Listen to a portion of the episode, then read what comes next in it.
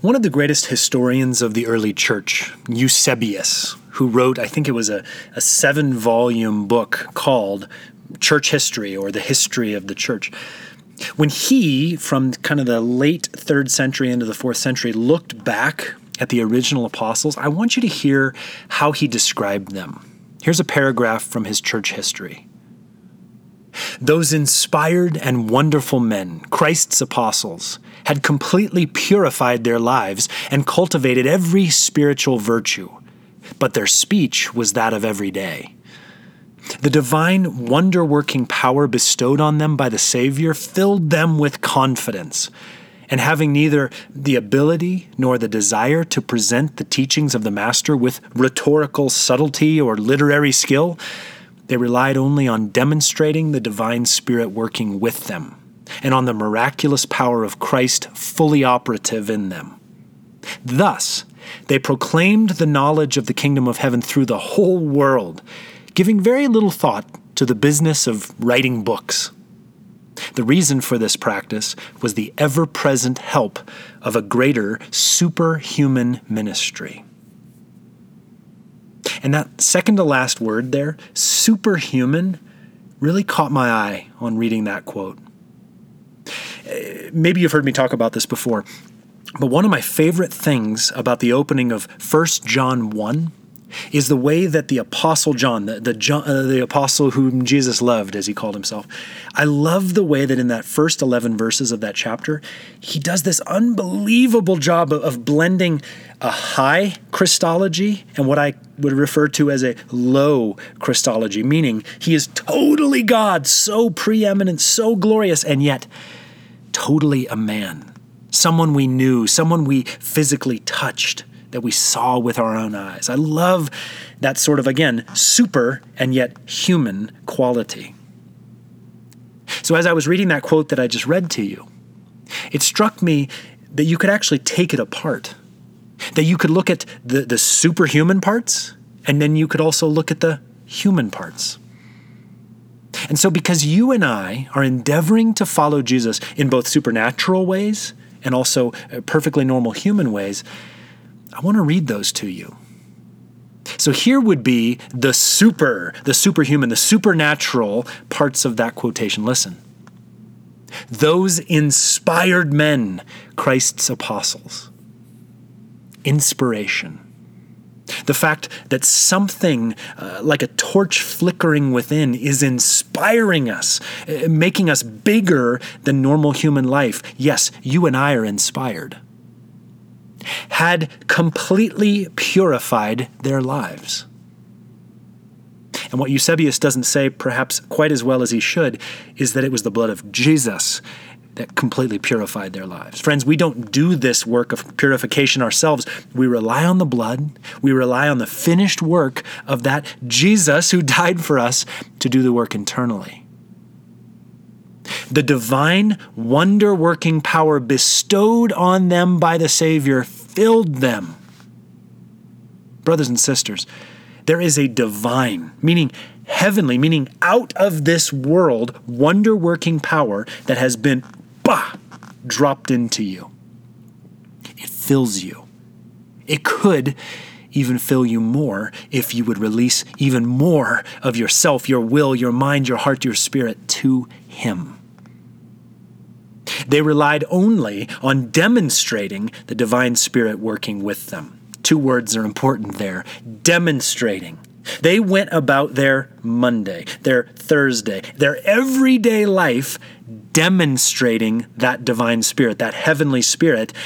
And I love the last part there working with them. They were yoked with Jesus. They were working with him and he with them and on the miraculous power of Christ fully operative in them. Don't forget that promise. When Jesus said, I tell you the truth, you will do even greater things than me.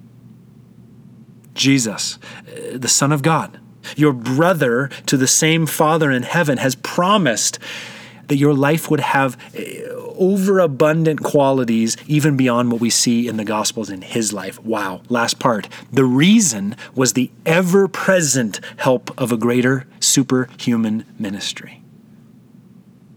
The important word there, ever present. So, whether you're sitting in your car right now listening to this podcast, you're taking a walk, you're sitting on your couch, wherever you are right now, the ever present help of the greater superhuman ministry of Jesus of Nazareth is yours.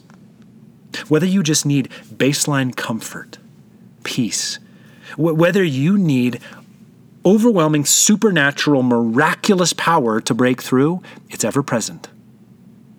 So, friends, that's the reading of that quotation in the superhuman quality. But what about the human? What about the normal? What about the nine to five normalcy that is our human life? We'll listen to the quote again from that side. Those wonderful men, Christ's apostles. I want to remind you of this. You and I can be wonderful. We can be wonderful in a heavenly, wondrous way, but you know what else? We can just be great people. We can be the kindest, gentlest, most helpful people that any pe- people have ever met. We can be wonderful. Cultivated every spiritual virtue. I'd remind you yet again it is our task to wake up every morning and to cultivate the Spirit of heaven. But that is a human activity. It's the way we read the Gospels. It's the way we delve deeper into Paul's writings to understand the deeper theologies of the way of Jesus. It's the way that we pray. It's the way that we listen for his voice. It's the way we worship. It's the way we take a walk with our dog and say hi to the neighbor down the street. We cultivate these spiritual virtues. But their speech was that of every day. I'd remind you it is deeply important that you are able to speak first handedly of Jesus in a tongue that makes perfect sense to anyone. We don't need any kind of code language in this Christian thing. We need to be able to speak perfectly naturally of the one who has come to set us free. The divine power bestowed on them by the Savior filled them with confidence. We are meant to be confident. Even if you're going through a torturous day today, or you just feel completely out of control in your life right now, you are meant to be filled with confidence, His confidence. Go to Him and ask. And having neither the ability nor the desire to present the teachings of the Master with rhetorical subtlety or literary skill, they proclaimed the knowledge of the kingdom of heaven through the whole world. You cannot proclaim what you do not know. You should not speak of Jesus what you've heard by rote, what you have heard secondhand. It is your job to know this kingdom way, to know its king for yourself. But what a glorious task it is to learn. And I love the ending in the human version. Giving very little thought to the business of writing books. And the confession from me is I have written some books. Why? I don't know. Uh, I guess I just want others to be as excited about him as I am.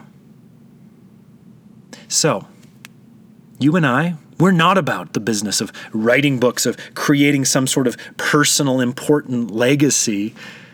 Our entire work is just making sure that everyone we know knows Jesus. So, whatever this day holds for you, whatever you're going through, whether you're listening the day I record this or years from now, my encouragement to you is let's go be superhuman. Let's be supernaturally connected to Jesus, enjoying all that is ours in the heavenly economy, and let's be perfectly human about it. Let's speak naturally. Let's delight in a, in a normal, day to day sort of way in all that is ours right now. I pray it would be a glorious, glorious journey for you. Thanks so much for listening.